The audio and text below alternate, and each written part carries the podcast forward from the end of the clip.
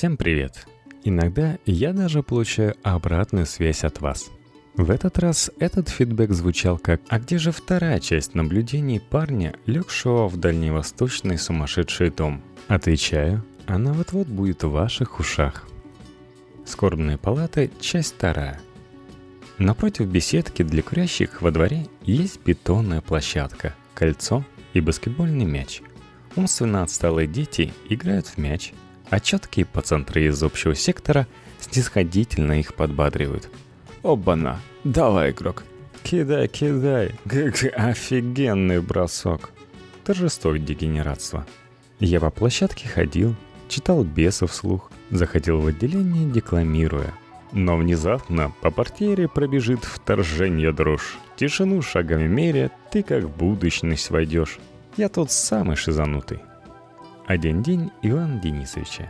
Обыкновенные сутки выглядели следующим образом. Подъем в 6 утра, чистка зубов и уборка палат. Завтрак в 7 утра. Прогулка во внутреннем дворе после пересменки, как правило, в 9. Обед в 12. Прогулка. Сон с 13 до 15. Прогулка, уборка. Ужин в 17. Отбой в 22. После утренней прогулки, а также перед ужином и после него Отделению разрешалось собраться в столовой, посмотреть телевизор. Медперсонал сгонял всех на телевизор. Все проходим на телевизор. Мальчики, на телевизор идем. Просмотр телевизора не был обязательным пунктом курортной программы. Я все время читал в палате. Но однажды вышедшая с отпуска медсестра поймала меня в коридоре по пути из уборной. Как раз, когда все дружно хохотали под ТНТ. «Вы куда идете?» «В палату», что значит палату? Нельзя в палату. Все сегодня на телевизоре. Давайте, проходим. Я был в таком анабиотическом оцепенении от самого факта этого разговора, от того, что мне приказывалось идти в и в обязательном порядке смотреть канал ТНТ, что совсем не нашел слов для разумного отказа. Только выкатил глаза, вырвал руку, сказал «нет» и пошел, не обращая внимания на оклики. Больше такого не повторялось. Уборка – отдельный пункт. Несмотря на то, что в среднем дневная смена персонала состоит минимум из четырех человек, в отделении убираются только и исключительно пациенты. Уборка палат происходит дважды в день. Дежурные распределяются по очереди и заключается в мытье полов и протирке пыли с подоконников и батарей. Раз в неделю – генеральная. Кровати сдвигаются в центр, берутся жесткие щетки и моются стены плинтуса – Толку от этого никакого. Вековая грязь на крашенных стенах рухнет только вместе с ними. Мальчики из строгого сектора ежедневно моют уборную, включая чистку унитазов щетками. Это сопряжено с постоянными упреками медперсонала вербальной агрессией. Так, если кто-то вымыл плохо, ему обещают «языком вылизывать будешь». Столовую, рабочее помещение и коридоры отделения. Тем из них, кто курит, полагается за уборку сигарета или даже несколько. Тому, кто моет и накрывает столовой, полагается добавочная порция. На основе какого договорного или приказного механизма убираются остальные пациенты строгого режима, мне неизвестно. С общим и карантином все понятно. Они моют только палаты, и никто даже не пытается поставить вопрос о законности принуждения к уборке. Это кажется чем-то естественным – я лично видел почти каждый день, как некурящих строгачей, а это подростки в совсем жалобном состоянии, практически неадекватные, медсестры заставляли убирать внутренний двор на прогулке, подметать дорожки от листьев, сгребать землю, рвать траву. Только однажды я видел вялое сопротивление одного из пациентов. Ему просто не хотелось работать, и он неуверенно об этом сказал. Вдобавок спросив, не ожидая, кажется, ответа, Почему они вообще должны убираться? Медсестра смешалась, взвизгнула. «А что в этом такого?» И начала повторять слово «трудотерапия». Вот, однако же, цитата из доклада Московской хельсинской группы «Права пациентов и персонала психиатрических стационаров в регионах России за 2004 год». Трудотерапией может называться только то, что не является элементарной примитивной монотонной работой выполняется пациентом добровольно, наполнено смыслом и способствует процессу выздоровления. Все остальное в лучшем случае может рассматриваться как терапия с занятостью, а в худшем – Если пациент не получает за это вознаграждение, адекватного затраченным усилиям, является эксплуатацией людей с психическими расстройствами. Ссылки на то, что пациенты делают это добровольно, является лишь попыткой пристойным способом объяснить использование пациентов в качестве бесплатной рабочей силы, компенсирующей нехватку младшего медицинского персонала. Мне известно, что большинство парней из общего сектора добровольно записывались на работу. Носить пищу, косить траву, стричь кусты, копать что-нибудь, мыть окна в коридорах и так далее. За это они получали сигареты или добавочные порции еды. Это кажется мне более или менее резонным. Что касается труда пациентов с тяжелыми диагнозами, адекватнее всего мне представляется назвать это именно легкой или средней формой эксплуатации – Впрочем, даже обязательная уборка палат два раза в день для всех пациентов – это уже форма эксплуатации и к трудовой терапии никакого отношения не имеет. Этого простого факта не понимает ни руководство, ни тем более младший персонал. В соседней палате лежал ухоженный парень с очень умным взглядом. Один на четырехместную палату. Он ни с кем не вступал в контакт и попросил, видимо, поселить его отдельно – у него были абсолютно черные глаза. От лекарств, которые ему давали, тряслись руки. Он еле передвигался, то есть буквально еле шевелил ногами. У него, насколько я смог понять, была действительно страшная депрессия. И вот когда санитары в 6 утра зовут всех идти в туалет и брать ведра и швабры с тряпками, они почти всегда заходили и специально поднимали этого парня. «Марк, давай просыпайся, убираться идем», он долго не вставал, потому что не мог. А потом бесконечно шел по короткому коридору, бесконечно возвращался обратно с ведром и шваброй, и долго-долго затем в палате раздавались медленные грустные постукивания об пол. Смотреть на это было невозможно. Первые дни вообще было трудно поверить, что это действительно происходит. Прогулки происходят на территории внутреннего двора. В пространстве примерно 20 на 25 метров – огороженном с двух сторон забором и с двух других стенами отделения. Во дворе растут четыре черемухи и три очень высоких тополя. Они пустили пух ближе к концу моего там пребывания. Все было белое, хоть какое-то разнообразие ландшафта. Существует две беседки для строгого режима ближе ко входу и для общего с карантином. Там собираются поговорить, но главное покурить. Курит там масштабно. Это похоже на атомную войну – Поскольку двор отделен высоким забором, сигаретный дым равномерно расползается по всему двору, и от него нет никакого спасения. Я пытался говорить медперсоналу и врачам о том, что задыхаюсь даже в самом далеком углу, однако безрезультатно. Оставаться в палате во время прогулок запрещено. Курение, впрочем, не оставляло и в отделении. В плохую погоду или просто вечером всех курящих водят дымить в туалет – там есть специальный большой вентилятор на окне, который очищает помещение. Его включали в первые дни пять моего там пребывания, а потом по неизвестной причине перестали включать вообще. Четверг вечером строгач спит со светом. Все отделение смотрит ТВ в столовой. Я единственный в отделении лежу читая. Заходит медбрат. Самый хамливый хач. Потом расскажу. Самый отвратительный тут. Посмотрел, что я читаю, крякнул, прошел в бытовую комнату напротив моей палаты и вырубил свет. Ок, спать так спать. Но фиг там. Телевизор работал еще как минимум час. До 11. Ни спать, ни читать. Я честно ожидал, что меня будут пациенты доставать. Сельское хабалье, вес мальчики с челкой. А вместо этого персонал подтягивается. Кровавый режим – Режим – одно из самых часто употребляемых слов в больнице. Формально речь идет всего лишь о правилах распорядка дня, доступа к личным вещам, активности пациентов и тому подобное. В действительности же режим – это сакральная коза медперсонала, которую, впрочем, они же здорово пинают, пока никто не видит. Главная форма контроля и главное оправдание сверхконтроля над пациентами.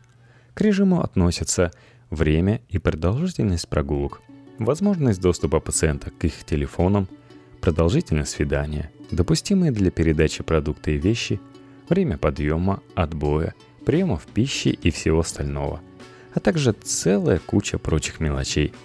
Те из пациентов, у которых нет своего телефона, фактически не имеют возможности позвонить. При мне один новозаселившийся спрашивал заведующий об этом. Она ему ответила, «Мы что, должны ваши переговоры оплачивать?» Пациенты с телефонами могут пользоваться ими один раз в неделю, по пятницам. После сон часа, ровно 20 минут. В остальное время телефоны хранятся в подписанных конвертах в сейфе у старшей медсестры. Чем обусловлен именно такой режим пользования? 20 минут в неделю никто не проясняет. Да и нечего никому пояснять. Он ничем не обусловлен. Этому нет никаких разумных объяснений – Технически было возможно выдавать их хоть каждый день, на 40 минут, на час или не выдавать вовсе. Я видел, как высокий мальчик из строгого сектора лет 18 звонил каждый раз своей матери и каждый раз натурально рыдал. А однажды, после долгих повторений, «Я тебя люблю, мамочка, я тебя люблю», прохрипел, почти плача. «Ну вот видишь, я сегодня с тобой без слез разговариваю». Чем этот конкретный мальчик провинился перед людьми и миром, чтобы иметь возможность говорить с матерью, которую он так любит всего 20 минут в неделю, я не знаю. Там было много похожих пациентов. Они бежали за телефонами так, будто их выписывают. Некоторые плакали. Санитары часто шантажировали строгачей. За мифическое плохое поведение угрожали лишить телефона. Угроза никогда не реализовывалась, но почти всегда кончалась плачем больных – когда видишь это скотство вблизи, кончаются слова в адрес людей, этот режим установивших. Пропадает всякая ирония и отчужденность. Для меня такой режим пользования телефоном был невозможен. И в первую же неделю я пошел в ординаторскую поговорить с лечащим врачом и заведующей. Прямо напротив поста висит лист «Права пациентов». Первым пунктом там написано буквально следующее. Пациент имеет право непосредственно обращаться к лечащему или главному врачу и к заведующему отделением. В действительности же попасть в ординаторскую или к старшей медсестре возможно только обратившись к младшему медперсоналу. И то не факт, что они пойдут и сообщат о твоем желании руководству. Однажды я смеху ради попытался указать медбрату на лист с правами пациентов, на первый пункт. А он на полном серьезе ответил мне поразительно. А на заборе знаешь, что написано? Было бы глупым сказать врачам, вот знаете, я веду дневник в Телеграм, и мне нужно ежедневно рассказывать о том кошмаре, который у вас тут происходит. Поэтому я сказал, что телефон нужен не для работы, отвечать на письма редакторов и так далее. Хотя процентов на 60 это было правдой. Лечащий врач – удивительно хороший психиатр. Единственный максимально отзывчивый человек в отделении. Не сразу, но отреагировала с пониманием – Заведующая, с первого дня органически меня не выносившая, стала на дыбы. В процессе беседы рассказала, как некий вип-мальчик некогда лежал в отдельной палате с планшетом все время. Это было сделано. Врач показала пальцем вверх и назвала имя отчества по указанию администрации. В остальном у пациентов даже не возникало мысли о том, чтобы отстаивать менее зверский режим пользования собственными вещами – я просил телефон всего лишь на два дополнительных раза в неделю. На полчаса. Мне обещали подумать, и на следующий день разрешили, сказав старшей медсестре выдать телефон в среду. В среду я ничего не получил и пробиться к старшей не смог. На следующий день, снова попав в ординаторскую, я был уверен, что вот сегодня уж точно дадут. Действительно, дали. Действительно на полчаса. Следующий раз в понедельник. Время было сокращено до 20 минут по желанию старшей медсестры. В среду после настойчивых просьб узнать, что там да как, медсестра пришла в палату и сообщила, что в телефоне мне отказано, поскольку во время свидания я пользовался ноутбуком подруги. На следующий день врачи запретили мне дополнительные разы вовсе. Ну, видите, возникают проблемы. Проблемы заключались в старшей медсестре, которая смотрела на меня как на животное – потому что, видимо, я разговаривал на каком-то слишком изящном русском, да и вообще выламывался из обстановки. Она иронически издевательски называла меня великим деятелем, подразумевая, что не считает нужным поднимать жопу лишний раз, чтобы дать мне телефон для какой-то моей ерунды. В остальном же режим соблюдался по аналогии с Российской Конституцией. Хорошо им пугать врагов и пятиколонников, но приятно вместе с этим и поспать на посту ночью, хотя это прямо запрещено, и варьировать время прогулок и свидания по собственному желанию, и отправлять пациентов на бритье один раз в неделю вместо двух, и так далее. Хотя это, в общем, было все-таки больше похоже на систему, чем на хаос. Система эта была устроена по принципу «все для комфорта персонала, ничего для комфорта пациентов». Еще немного из записок. Мы с Андреем по возможности бойкотируем кровавый режим, не заправляем кровати. В пятницу медсестре Кобыле сбрело в голову проверить. Инструкция сверху. Пока все не заправят кровати, никто обедать не пойдет. Мы лежим. Проходит к нам и визжит на все отделение.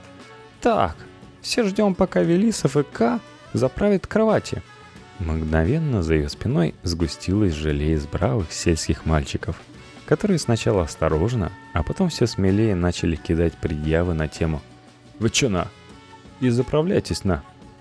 Мы, смущенные толпой и продолжением, взялись застилать. Желе продолжал настойчиво подбадривать. Я кинул одеяльце и двинулся к выходу.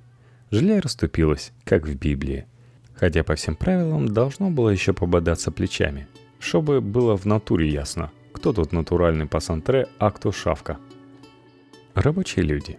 Самым, наверное, главным фактором, определяющим жизнь в психиатрической больнице, является младший медицинский персонал, в контакте с которым ты так или иначе находишься большую часть времени. Обобщенный портрет представляет собой срез совершенно обычных людей, разве что с крайне низким интеллектуальным потенциалом, которые, с одной стороны, совсем не учитывают специфику места, в котором они работают, а с другой, парадоксально, под влиянием этого места в определенном смысле мутировали. Прежде всего, следует сказать, что все медсестры и медбратья – жители двух ближайших деревень, а также, собственно, Усть-Ивановки. Модели взаимодействия с окружающими друг с другом характерны для деревенских сообществ, они полностью переносят на обращение с пациентами. Кто-то может поспорить, что грубость и хамство в такой же степени характерны и для городских люмпенов или рабочего класса. Однако жители города значительно более отчужденные. Для деревенских резидентов характерны понебратство, фамильярность, абсолютное отсутствие дистанции, полное непонимание сути личного пространства в его даже самом тупом, физическом смысле. Только для некоторых медсестер характерно периодическое включение деловитости, которое, правда, с их пониманием профессиональной этики и поведения выглядит комично. В остальном же это тривиальный тип конформных советских людей со всеми привычными комплексами. Как бы что ни вышло. Преувеличенная самооценка из подавленного чувства собственной неполноценности, вынужденное подчинение начальству и, как мне показалось, нелюбовь к нему. Ведь этот кошмар активно усугубляется тем, что в распоряжении у этих людей находятся не механизмы или помещения, а, собственно, люди. Отсюда и сверхконтроль, и ощущение собственной значимости, глупое и несоразмерное упоение властью, и не всегда осознанные срывы на пациентах. Из редких бесед с медсестрами отчасти понимаешь причину такого положения – Одним из важных разговоров для меня стал обмен репликами с ванчицей в очереди в душевую, когда нас водили мыться в соседнее отделение. «Ты сколько уже лежишь, Велисов?» «Три недели». «Ох, как же ты нас задолбал всех. Кошмар просто. Такое ощущение, что тут три месяца уже лежишь». Это было сказано абсолютно серьезным тоном, но с подразумеваемым добродушием. Банщица имела хороший слух и голос на комическое – ну, потерпите. Нет, ну, к тебе, конечно, есть уважение, как бы. За то, что права свои отстаиваешь. А то начальство нас совсем задолбало. А не нас, мы вас. Уже не помню, как нас звать, черт побери. Несколько раньше, когда подруга во время свидания привычно достала MacBook, чтобы я мог отправить рабочую нужду, медсестра побежала спрашивать у заведующей или еще врача – можно ли мне им пользоваться. Вернувшись с разрешением, она раздраженно рявкнула в солидарность к нам. «Их совершенно не поймешь. Сегодня скажешь «да», завтра «нет». Туртом, черт возьми. Персонал патологически нетерпим к индивидуализму. Одна медсестра в мой адрес постоянно употребляла эпитет «неуправляемый». В ее понимании это было крайне отрицательной характеристикой. Пример. Вызвав ряд пациентов на замер температуры, всех посадили на кушетку в сестринской. Я с градусником под мышкой встал и двинулся к шкафу, чтобы попутно принять капли. Медсестра взъярилась и приказала сесть обратно. Я по пути заверил ее, что ничего ужасного не случится. «Филисов, я тебе дала градусник, чтобы ты его не разбил». Я ответил, что мне не 10 лет, и достал из шкафа капли. Господи, неуправляемый абсолютно человек. В этом положении концентрация мелочностей, из которой вырастает полный абсурд. Весь мой текст, кажется, представляет собой череду мелких детальных описаний и перечислений. Однако никак иначе постоянное ощущение тягучего дискомфорта и сосущего мелкотравчатого абсурда не передать. Мне кажется важным пояснить, что настоящий кошмар и ужас, на мой взгляд, состоит не в том, что где-то пациента засунули головой в унитаз и избили, а в том, что когда тебе нужно сходить вымыть руки, ты вынужден вступать с санитаркой в трехминутный диалог, в ходе которого тебе придется подробно объяснить, зачем именно тебе нужно вымыть руки, а также почему тебе не хватает той возможности вымыть руки, которая предоставляется всем пациентам утром. Просто потому, что бьют пациентов изредка и где-то там – а подобные диалоги происходят со всеми каждый день. Когда я говорю об индивидуализме, следует понимать, что я не просил санитарок стоять с опахалом у изголовья моей кровати. Речь шла всего лишь о сохранении личного пространства в разумных пределах. Однако уже это встречает крайне агрессивную реакцию персонала и руководства. Определяющими принципами существования в этой больнице являются конформизм и коллективизм. Я постоянно слышал упреки в свой адрес по типу все мальчики делают, а ты...» Когда раздражался и говорил, что делаю так, а не так просто потому, что я так хочу, медсестры реагировали «А мне не интересно, что ты хочешь?» «Нам не интересно, что вы хотите?» Растяжку с таким слоганом можно было бы вешать на входе в больницу. Самым абсурдным был, конечно, бытовой сверхконтроль. Из соображений вряд ли безопасности, скорее от ощущения собственной власти – Персонал максимально ограничивал самостоятельную активность пациентов. И это заходило за все разумные границы. Так, если тебе понадобилось уборную, ты должен подойти на пост и спросить «Можно мне в туалет?». Медсестры в основном реагировали так, будто ты просишь займы 500 рублей. Возмещенно цикали, закатывали глаза, а после короткого спектакля на тему «Какие ужасные неудобства ты доставляешь нам своим существованием», вяло говорили «иди». Я протестовал силами возможностей и никогда не спрашивал, можно ли мне выйти из палаты и куда-то пойти. Это было сопряжено с постоянными конфликтами. Туалет находится в конце коридора строгого сектора.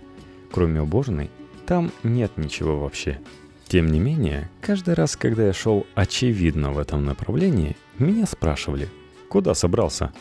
Если я отвечал, меня упрекали – а спросить не надо?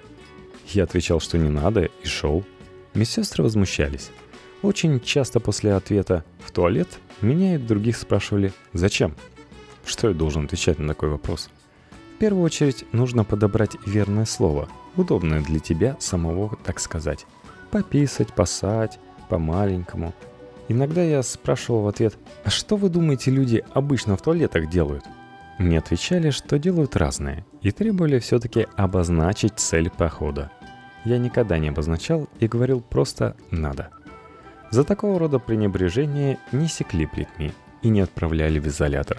Но на это уходило до пяти минут каждый раз и неизменно оставляло внутри ведро гнилой капусты.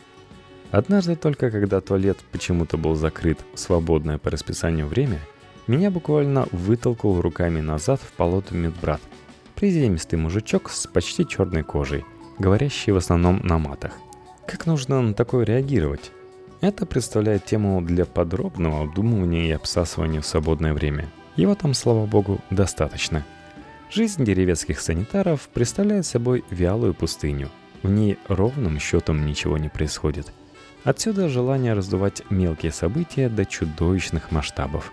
Когда я требовал у банщицы – легко приподнятым голосом выдать шампунь, чтобы вымыть голову.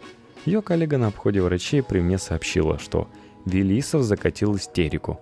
Когда я однажды спросил, можно ли мне попасть к лечащему врачу, врач, когда меня наконец к ней пустили, сказала, что персонал сообщил ей, будто бы я прорываюсь к ней целый день и страшно скандалю. В обходном листе, об этом мне сказала заведующая, после одного из свиданий медсестра записала «Жалуется, что раздражают машины за окном». Хотя я рассказывал знакомой, что вот перевели в общий сектор, и там за окном жизнь, дорога, автомобили ездят. Совершенно глупым представляется разговор об отношении к пациентам вообще и об уважении к человеческому достоинству. В России можно и по пальцам пересчитать такие места, где его уважают. С чего бы психиатрические больницы входили в этот список? Однако же, не могу не сказать, что младший персонал к пациентам, особенно из строгого сектора, относится даже не по-свински, а просто равнодушно, как к кускам мяса. Даже когда они страшно ругаются на плохо вымытый туалет, за этим звучит какая-то мертвая отстраненность. Как будто они ругаются на жизнь вообще, а не на конкретного пацана, который не выполнил их указания – Грубость, хамство, сельское фамильярничание, перманентная матершина – это не способ вербальной санкции за проступок. Это обыденная манера общения. Зараженные вирусом все понимания и все прощения, я раскладывал на части жизнь и быт персонала, пытаясь их оправдать. У меня это в общем получилось. Микроскопические зарплаты, регрессивная жизнь в деревне, постоянное давление начальства, да и вообще само место работы – Тут вряд ли будешь гармоничной личностью, со всеми раскланивающейся. Перед самой выпиской мне дали журнал, в котором предлагалось по пятибалльной шкале поставить оценку обслуживанию, приписать свои комментарии и рекомендации учреждению персоналу. Я пролистал журнал на несколько страниц назад и нашел только несколько смелых четверок. Рекомендаций не было нигде. Напротив 99% пациентов стояла оценка 5, я механически поставил 5 и в графе рекомендации написал «нет». Конформизм, видимо, застил мне глаза. Да и перед самой выпиской глупо делать эффектные жесты. Заведующий отделением и лечащий врач очень много внимания уделяет всем этим журналам, обходным листам и прочим документам, полную власть над которыми имеют медсестры. На их основе они принимают разные решения. А по журналам положение идеальное – Пациенты кругом неправы, персонал бдительно следит. Очень хочется сказать, что, несмотря на оправдание сельских баб с маленькой зарплатой, в конечном итоге страдает тот самый умственно отсталый мальчик с шизотипическим расстройством, которого заставляют драить толчки, а потом разрешают говорить с матерью 20 минут в неделю. Это с одной стороны, а с другой персоналу тоже нелегко. И руководству, наверное, нелегко – на них сверху тоже давит. И на тех верхних давит. И вообще на всех. И вот как-то так выходит, что от одного конкретного забитого шизофреника, который вообще ни в чем не виноват, мы как-то поднимаемся по этажам наверх, и на каждом этаже кому-то в той или иной степени нелегко. Но мне все-таки жельче всего именно этого мальчика. Первые дни я лежал и решал идиотское умственное упражнение – Пытался понять, чем пребывание в психиатрической больнице по самому большому счету отличается от отбывания тюремного заключения. Все же мы понимаем, что дело не в условиях. Еда может быть чуть лучше или чуть хуже. Палата может иметь дверь или не иметь. Может быть немного меньше или больше. Персонал может быть чуть-чуть деликатнее или чуть-чуть грубее. Ко всему можно привыкнуть. Дело не в этом. Есть вещи более сущностные – и вот я лежал и не мог эту задачку решить. Проблема усложнялась тем, что я никогда не был в тюрьмах. На помощь, как это часто бывает, пришел Иосиф Александрович. В эссе «Меньше единицы» Бродский пишет, что до врагов, то у меня всегда есть один непосредственный – недостаток пространства. Формула тюрьмы – недостаток пространства, возмещенный избытком времени – вот что тебе действительно досаждает. Вот чего ты не можешь одолеть. Тюрьма – отсутствие альтернатив. И с ума тебя сводит телескопическая предсказуемость будущего. Вот это и есть та самая сущностная вещь, которая роднит тюрьму и психиатрическую больницу провинциального российского образца и отсекает все несущественные различия минимум пространства, не только территориально-физического, но и личного, помноженный на чрезмерный избыток времени, которое, как я уже говорил, течет там совершенно по-другому. Когда в день выписки за мной приехали подруги, мои вещи вытрясли из уже собранных пакетов, пересчитали, переписали, сверили с изначальными списками, дали расписаться в нескольких местах, взяв из шкафа сумку с одеждой, медсестра повела меня через двор, завела в приемный покой и ушла обратно, молча оставив меня перед выходом на улицу в футболке, трико и тапочках. Подруги стояли и сияли. Мне нужно было где-то переодеться. Я как-то нашел где. Из этого места нужно было выбираться пешком. Идти 30 километров с тяжелыми сумками. Будто перебираясь через горы и постепенно очищаться от этого месячного кошмара. Когда ты садишься в машину и с шутками за полчаса оказываешься в совершенно другом мире, где люди ходят свободно и делают, как им кажется, что хотят, создается впечатление и реальности происходящего – у меня не было фантомных страхов по типу «вот сейчас меня разбудит 6 и погонят мыть полы». Но некоторое время казалось очень необычным, что больше никто не будет упрекать меня в том, что я не спрашиваю, можно ли мне в туалет, можно мне вымыть руки, можно мне помыть голову, можно мне остаться человеком. Я привык к этому довольно быстро. А можно ли мне получить фидбэк от вас?